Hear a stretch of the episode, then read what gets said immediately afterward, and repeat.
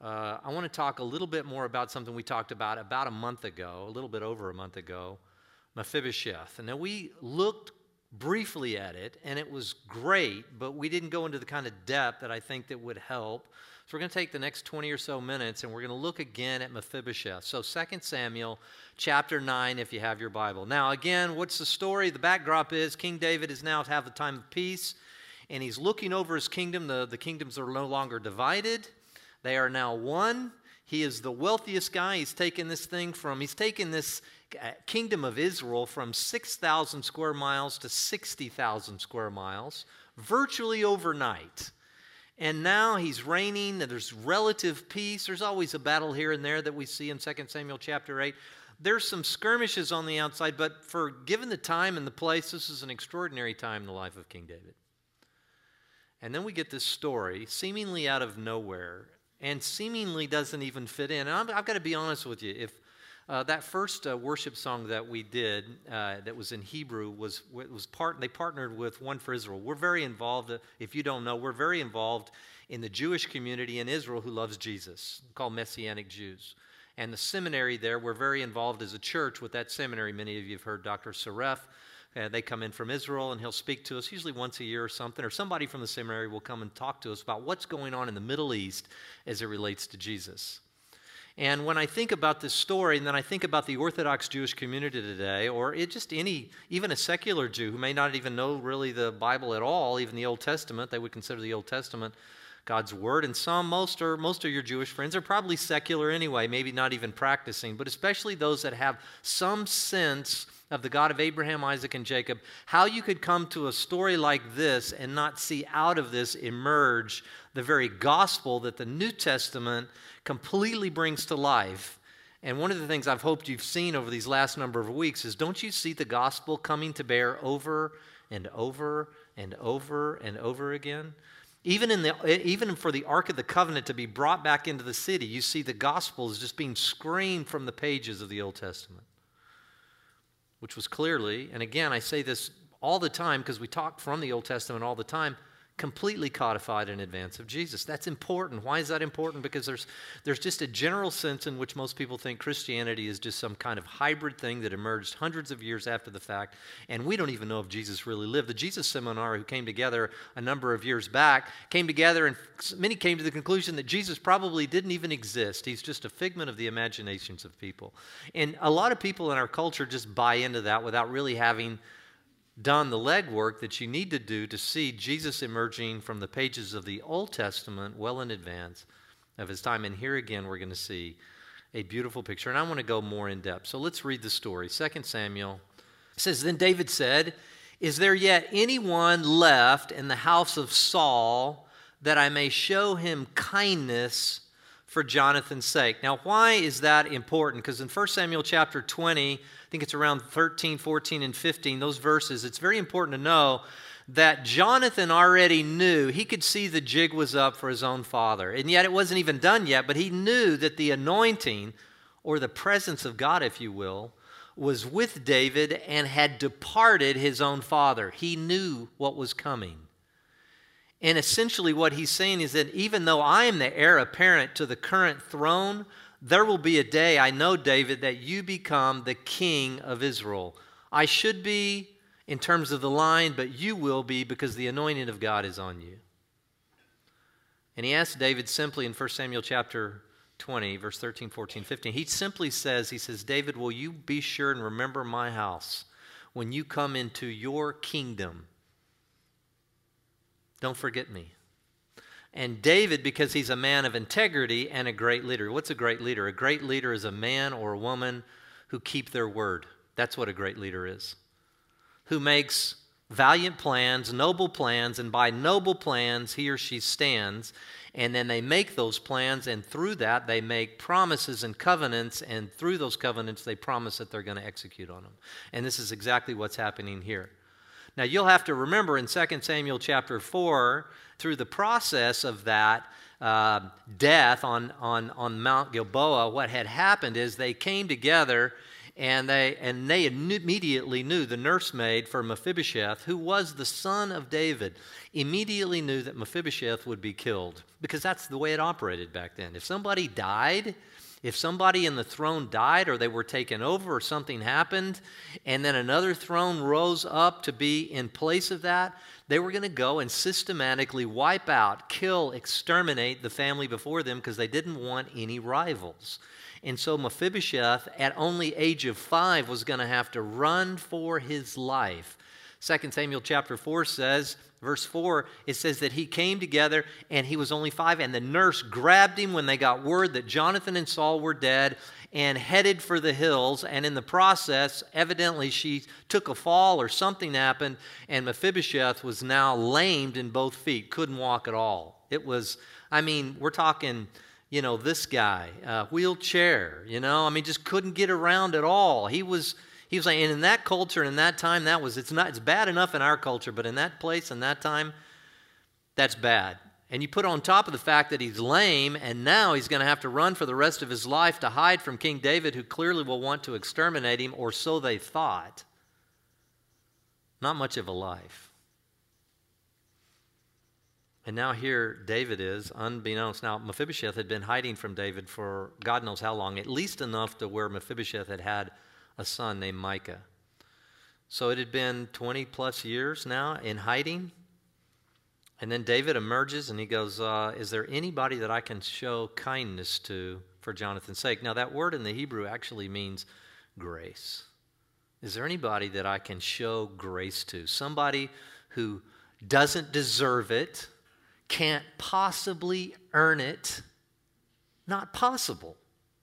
And no way can they ever repay it. Now, let me say that again. This is important. They can't, they do not deserve it. This is what grace is. Somebody does you wrong, they don't deserve to be, uh, for this sin to be overlooked. And yet, you overlook it. They don't deserve it.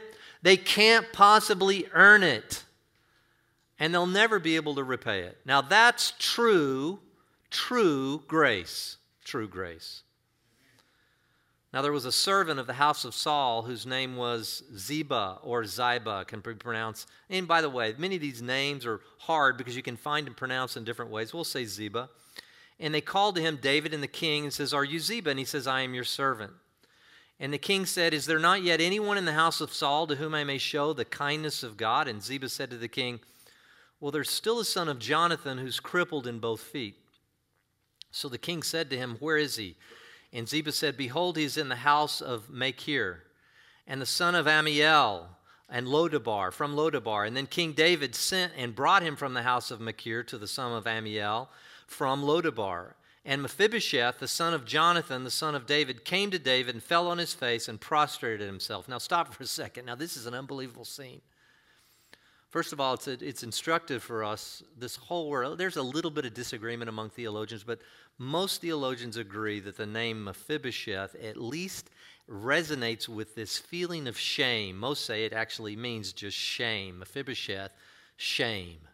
And where is he? He's in Lodabar or Lodibar. Lodabar. He's in Lodabar. What does that mean? Lo means no, and Debar means pasture he's in a place where there aren't any pastures. Now, I find that fascinating, especially if I'm a Jewish person and I'm going back and reading this in the context of the Christ event, and I'm, I'm starting to see all this. Where is he? He is in hiding because of shame in a place with no pastures, a dry place, a desolate place, Lodabar.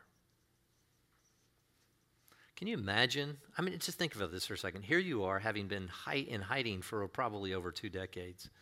And here you are, out in the middle of nowhere, in a dry and barren place, and you're crippled. If things couldn't get bad enough, if things couldn't be any worse, and here you see this entourage coming from Jerusalem, and they're clearly David's men. Your sense is very simple. well, I didn't think I'd last this long anyway. My time is up it's my time to go. At least, you know, at least I was able to live long enough to have a son. And here he comes, and David's men come, and what does he do? He prostrates himself.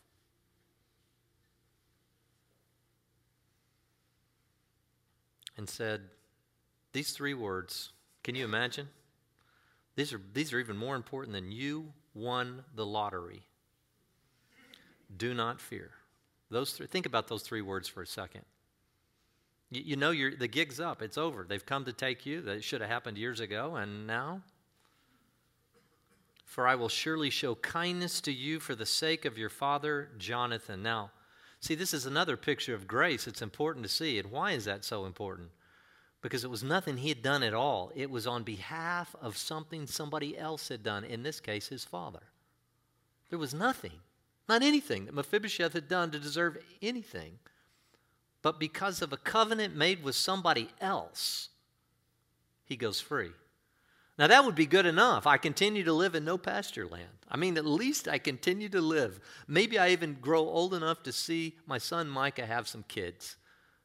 This is unbelievable news. I cannot imagine. Can you imagine the sweat? I mean, that would be like, you know, somebody in court finding out. I, I have, that's talk about intense drama when you see these court scenes and their actual live stuff, and you're there and the jury, and finally they come in, and it's been a two or three months trial, and they come in, you know, and the and the lady has to stand up, and on a, on this account and this account, the jury finds, and right there, your whole future rests on guilty or not guilty, right there. I've always wondered what that's got to feel like. It's got to be staggering. Some people just pass out, they, they fall to the ground in tears, uh, either one way or the other. And yet, this was another one of those circumstances. He says, Don't fear, I'm going to restore. Now, listen to what he says I'm going to show kindness to you for the sake of your father Jonathan. But it doesn't end there. And I'm going to restore to you all the land of your grandfather Saul. Are you kidding me? Saul was king. How much land do you think he had? We don't know exactly, but it had to be unbelievable. He went from a place of probably poverty and hiding to a place of owning everything. That'd be like saying, hey, I'm going to give you the Annenberg estate, and I'm going to give you, you know, the Vintage Club's going to be yours, and, and we're going to go over here, and you can have this, and, and uh, McCallum Theater, all that's yours now, and uh, here's all this money, and here's all, and, but it doesn't end there all the land of your grandfather Saul, and you will eat at my table regularly.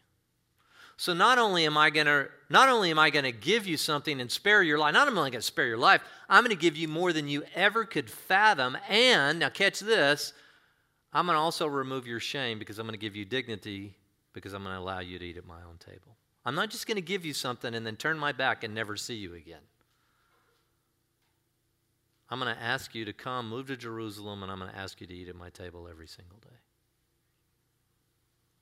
And again, he prostrated himself and said, What is your servant that you should regard a dead dog like me? See, something about Mephibosheth, which is phenomenal, is that he recognized the actual plight that he was in.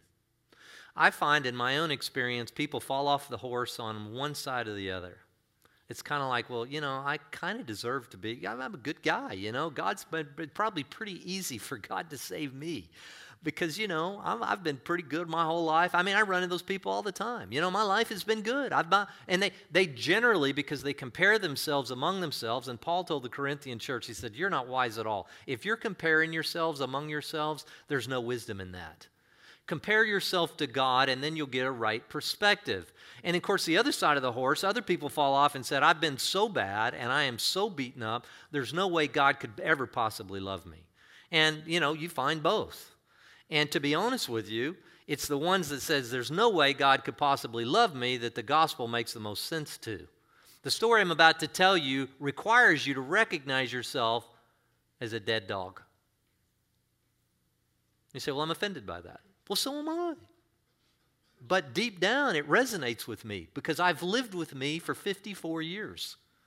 I've lived in my head. I know what goes on in my head and has gone on. I know the pain I've inflicted, and I am quite sure that I have inflicted great pain on people that I am completely and totally unaware of. I have no doubt in my junior high and high school years that I created a lot of pain for a lot of people. And by the way, if you just happen to be tuning in on a live stream, I'm really sorry for that. See, this is the picture.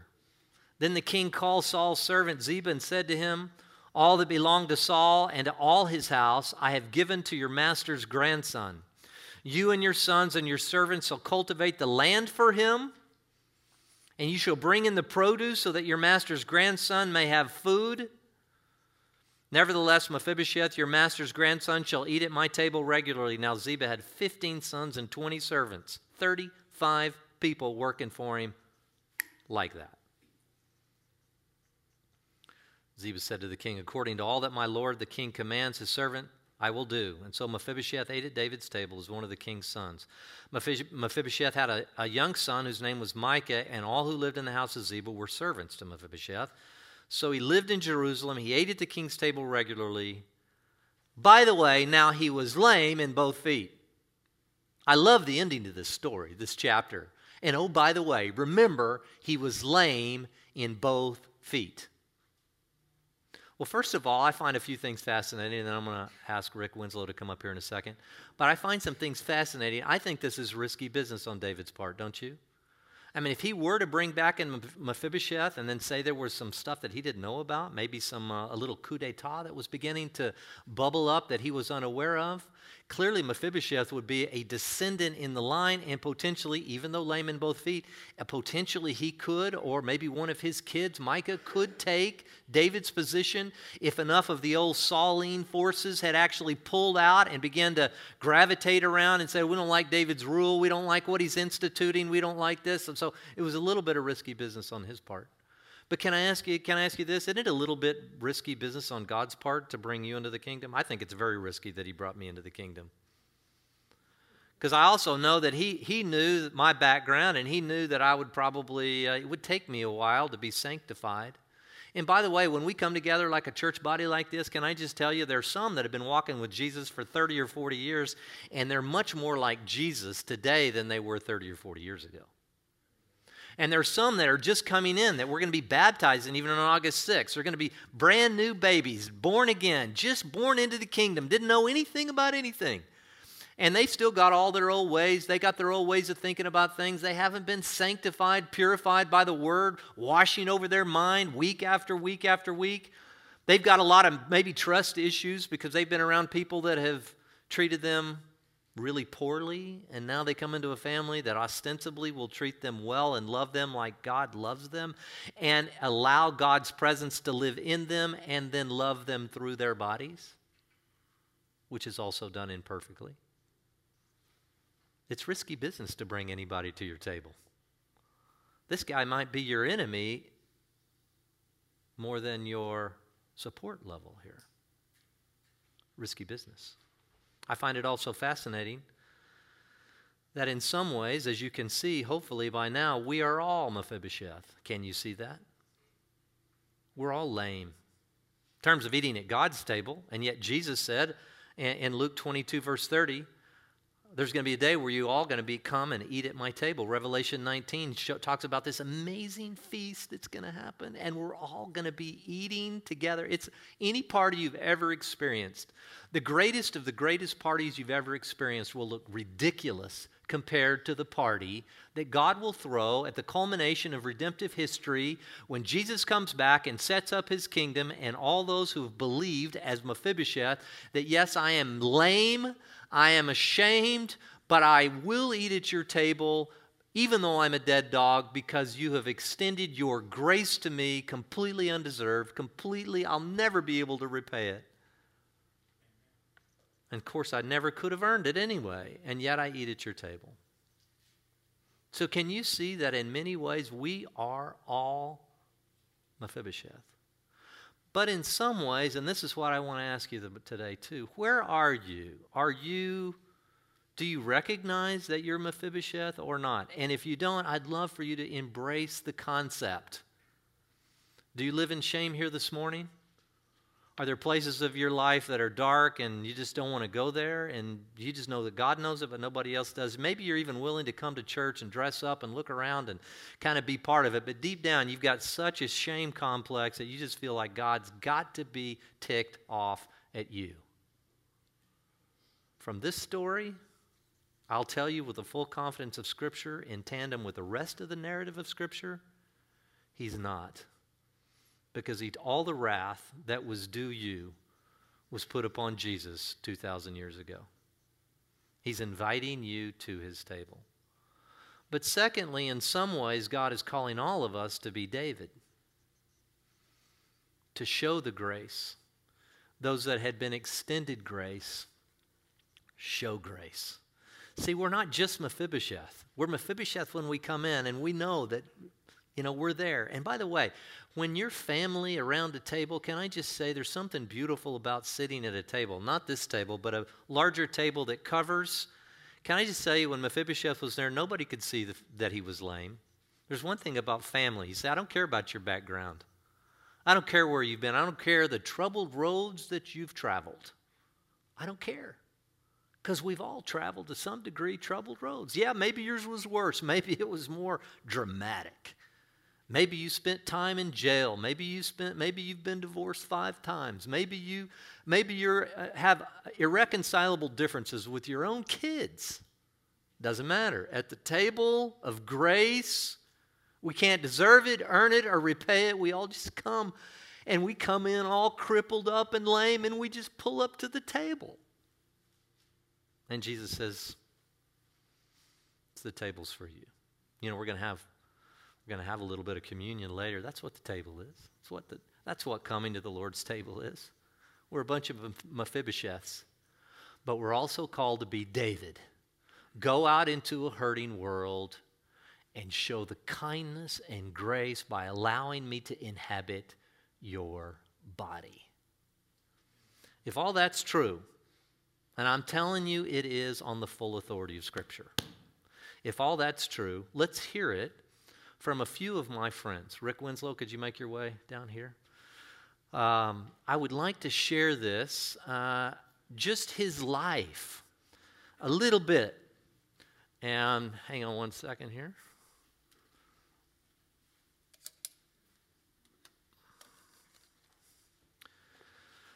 So, these were randomly selected for no particular purpose other than uh, they're all my friends and I know a little bit about their stories. So I asked Rick just to come up and I'm just going to ask him a few questions about his life and, and he's going to he's going to fill us in a little bit. Okay, so Rick, now you've been a you've been a dear friend of mine for a long time, but especially since we launched this church. What I'd like to do, big, burly, strong, tall guy, tell us a little bit He's a good stick, too. He's about a, I don't know, scratch handicap guy, you know, good, very good player. Uh, tell us a little bit, when you, when you hear this, this story of Mephibosheth, does any of this resonate with you? And if so, how? And then tell us a little bit about your story. Well, I, I first of all, this feels like the first tee of a big tournament. and I'm, I'm, in front of everybody, and I got to hit a golf ball. How's that feel? Uh, it's it's it's, uh, it's a little scary sometimes, but I promise you won't top it because the Holy Spirit's testimony is your empower. testimony. Your right? testimony is your testimony. You got what you got. That's right. Well, I uh, the story to me resonates in that I am welcome at the table. Yeah. And I I learned that. Uh, I was accepted, and I fully, after acceptance, uh, faith has not never been an issue for me. So it's been it's been an easy walk as far as faith. I've never felt that God has ever left me alone. Hmm. But walking in obedience yeah. is is the is the daily battle as we spoke this week. Sure. So when did you when did the, your faith journey happen? Did you grow up around church? Did you were you oh, around no, it? No. Uh, you know, we went to church a couple times as kids. My mom and dad, you know, ha, uh, have been married uh, until my dad passed away about 10 years ago. So I always had a mom and dad, and I had a brother, a younger brother. And my mom took us to church once in a while, but, but nothing ever really happened other than, you know, I got involved with some, with a, like a youth basketball group when I was hmm, probably mm, 10, mm, 11, 12. Yeah. I know you've had a passion for that even here at church. And at that time, there was a, a guy leading that, and that ended, and that guy would have been a guy that if he could have grabbed me, I think he would have saved me, I don't know, 20 years of living in the world that I had to live through after that. Right, right. So, fast forward, um, I meet my wife, my future wife, Denise, who's still my wife. Thank God. At least it was this morning, though. Yes, and uh, of course, we start dating, and then, you know, go a year later, year, two years later, we move in together, and then we buy a house together. Well, by the way, we're not married yet. That's not happening. And we're just trying to figure it out. Um, her brother, who is a very godly man, David Reynolds, thank you, was on us. And how he got on us was he invited us to go to an Amway meeting. First time I've ever heard that before. And he says, Oh, Rick, you can do this, come do this. And I sit and I go with a friend of mine, one of my lifelong friends, Ron Hayes, and, and he's kind of in the same position I am, and we both go. And they draw circles. And we're like, We can do this. I go home and I tell Denise, and she was not happy at all.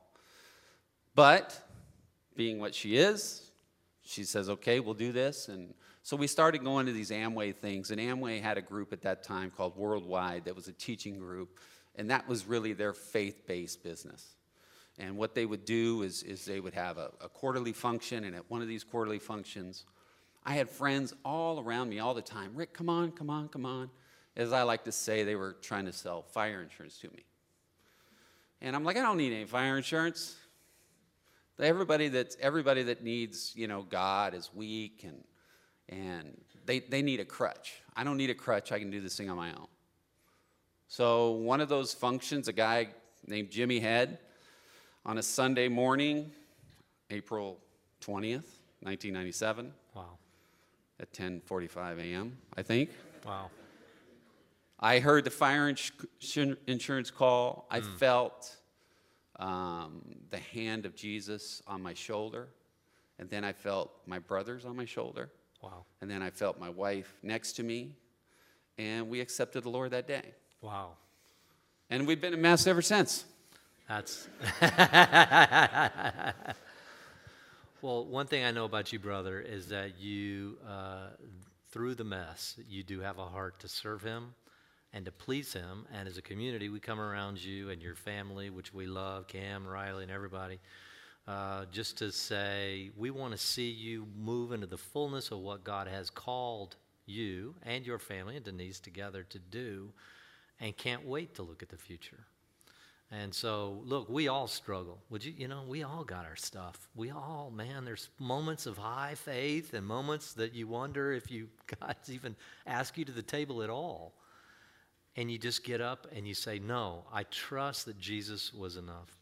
Well, brother, thank you for sharing your story. That is awesome. No, we love you, brother. Thank you. Now, here's what I want you to do. Here's what I want you to do. I'm going to take this, and I want you to take a seat at the table. All right? If you wouldn't mind, just right, you get to be right here at the table. And I'm going to ask Lynn Jupina if she doesn't mind to come down. And uh, so we have one Mephibosheth at the table, and uh, I'm going to make the fourth, by the way.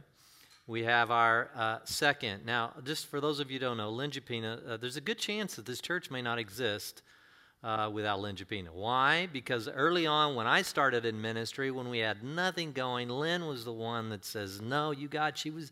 She's been Laura's, some of Laura's and my our greatest supporter and encourager, and all that through the years. And we are desperate to know, although we're happy for her future, that she's going to be leaving the desert. So we, uh, she's going to be moving back to uh, Atlanta to live with some people that we know very well, Tom and his wife, at least for a little while until she finds a place. Anyway, that's another story. But Lynn, we love you, and what we want, what we want to know from you is when you hear this story of Mephibosheth, does that resonate with you? And then tell us a little bit about your story because you have such a passion for ministry. It's just unbelievable, and seeing people come to know Jesus. Well, it does um, resonate with me. And one of my favorite uh, poems is by Ruth Harms Calkin. And it says, Father, Father, I have sinned against heaven and earth and am no longer worthy to be called your child. Yes, I know my child, but I am forever worthy to be called your Savior. and well, I just good. love that. And I was born and raised in a Christian home, and uh, we were a very gentle, tender family. Um, we went to church every Sunday. Uh, my father was as a um, head of the men's department. My mother was the head of the junior department, and we were what people would call the salt of the earth. Well, then, when I was about 16, everything began to change. And my mother was crying all the time, and uh, she was in and out of hospitals, and you know, I didn't know what was going on. It was like everything was changing. And then I came home from school one day, and I was told that she fell down the steps and hit her head and was in a coma. And so she was in a coma for three and a half months, and then she died. Well, you know, we had weathered storms before, and I thought we would weather this one. But unfortunately, um, things just started going haywire. Uh, my father started drinking, and I couldn't understand why that was happening.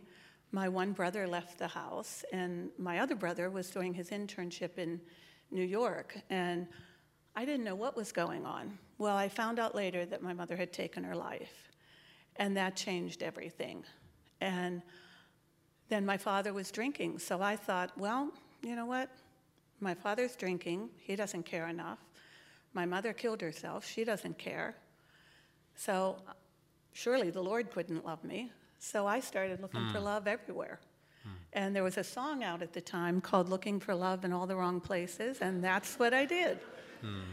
And then I was down in Florida, and my brother and sister in law were strong Christians. And we were driving, and we'd just gotten back from church. And every time we would go to church and there would be an altar call, I just wanted to go forward so much.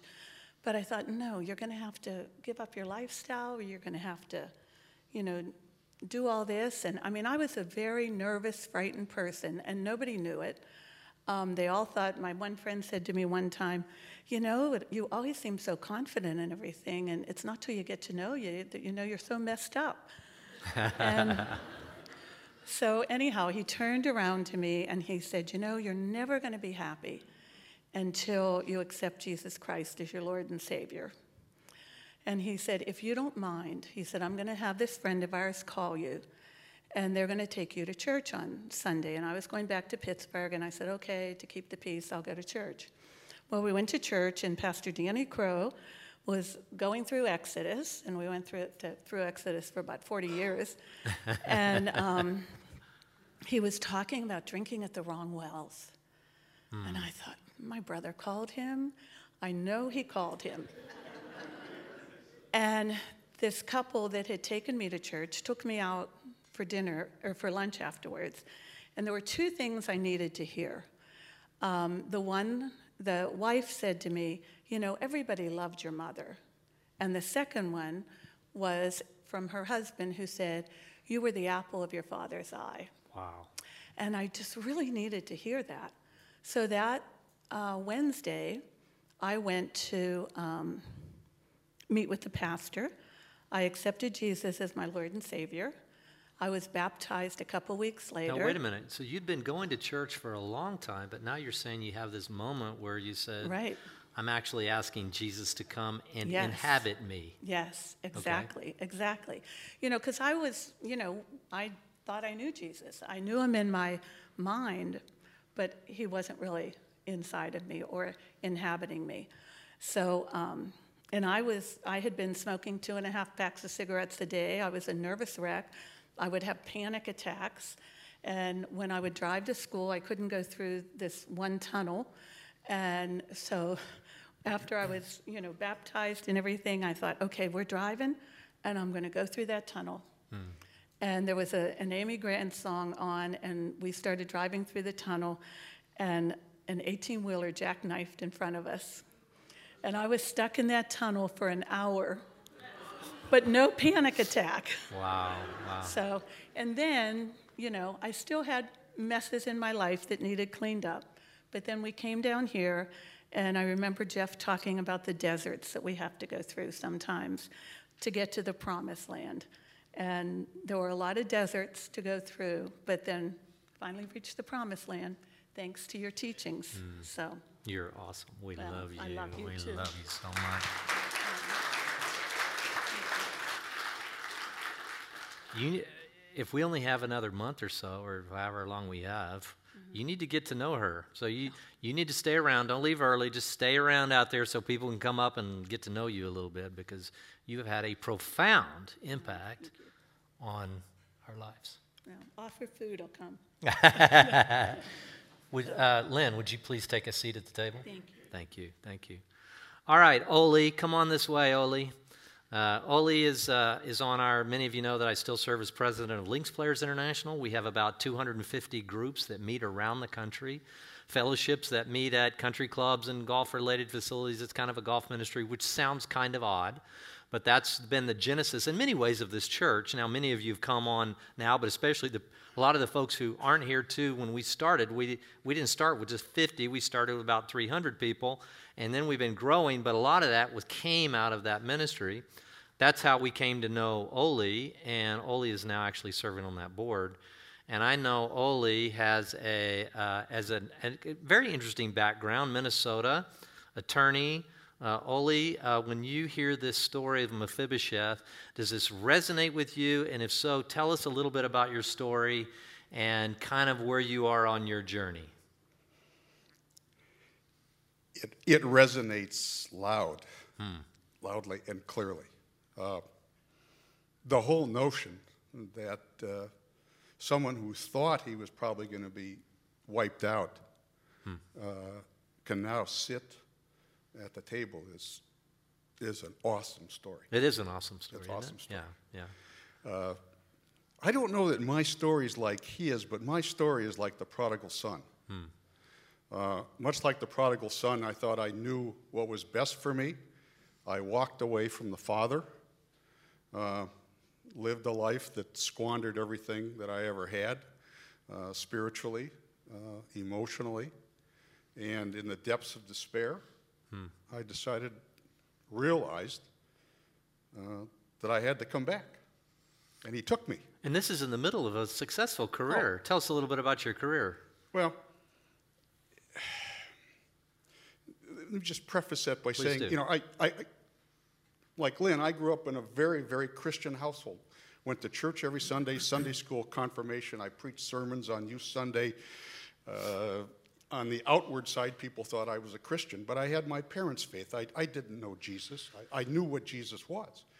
And then I go off to college, and all of a sudden I don't have to get up at 7:30 in the morning to go to church, and I don't have to do this, and I don't have to do that. And religion became an academic exercise, and part of that, trying to figure out why God would allow someone, uh, an innocent child, to die, and, and the academics that were there. And so I just decided I was going to be the commander of my own boat. I was going to be in control, and I was mm. just going to do it.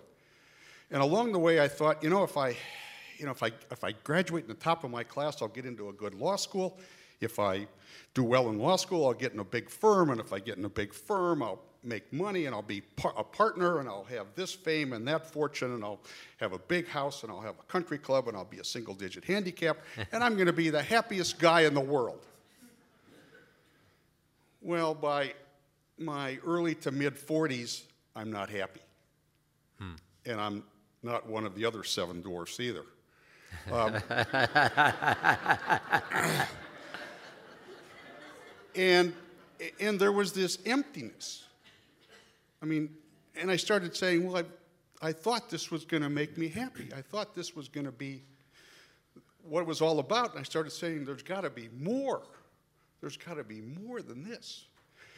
And about the same time, there were three of my golfing buddies who were a little bit younger than I was, but I kept looking at them. And, you know, I, I'm, I'm troubled inside. There's turmoil. Um, despair starting to set in. And I'm seeing these three guys, and we play golf all the time, and I'm thinking, you know what? They have, I think, what I'm missing. Wow. They have it. And I think I know what it is, but I'm not sure. Now, little did I know, behind the scenes, for three years, these guys prayed over me. Wow. Wow. They just kept praying. And they, they'd pull me to this, you know, prayer breakfast. They'd pull me to this Bible study. I got, I got kicked out of BSF one time. you know. I mean, I, mean, I, I was, I was out there kicking tires and trying to figure out, and many false starts along the way. But I thought, I need it. Hmm. And you remember 1997. I remember June 1st, 2001 at 8:30 in the morning, Minnesota time. Tom Lehman had just done a breakfast, and he'd given his story. And Tom Lehman was my hero. He's a partner of our Links players through the years on the cover of the magazines, loves Jesus. Fantastic man. And at 8:30, when he did the call, hmm. it just washed over me. And that was the change. That was when I gave my life to Jesus. And that was the it. Wow. That's good. Thanks, brother. Take a seat at the table. I hope you I hope you see there's a there's a consistency here. There's a sameness here.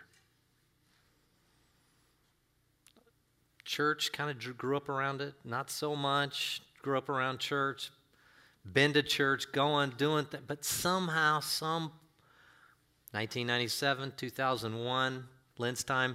uh, All of a sudden, God, I got the it. I love that. And the it was the Holy Spirit it. That's what it is. And it come and flood their body.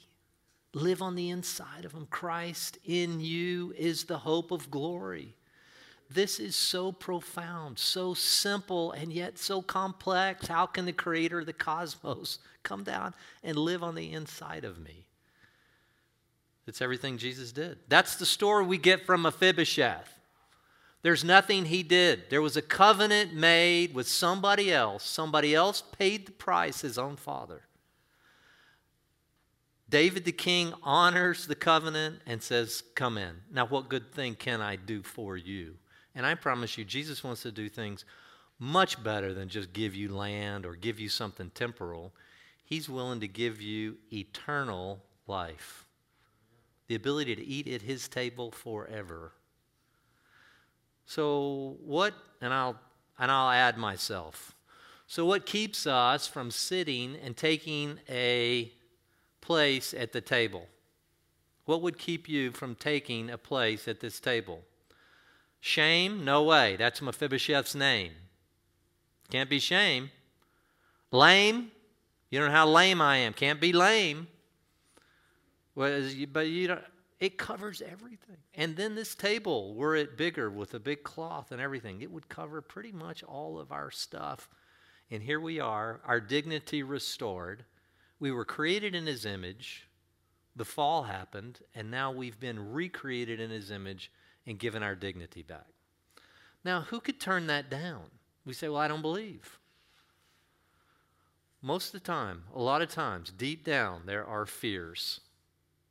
So we're going to close with this song about fear, because fear is a thief. If fear has been keeping you out of the kingdom because you think you're not good enough, let's close with this. And then I'm going to ask everybody. Today's communion day, right? I'm not missing this, isn't it? Right? Okay. So I want everybody to go upstairs if you'd like to. Go upstairs. If you've never been upstairs, you can take the elevator, you can take the stairs upstairs, and then we'll share the Lord's table through the remembrance of Him through the covenant and blood and His body. All right? So let's listen to this, and then we'll close.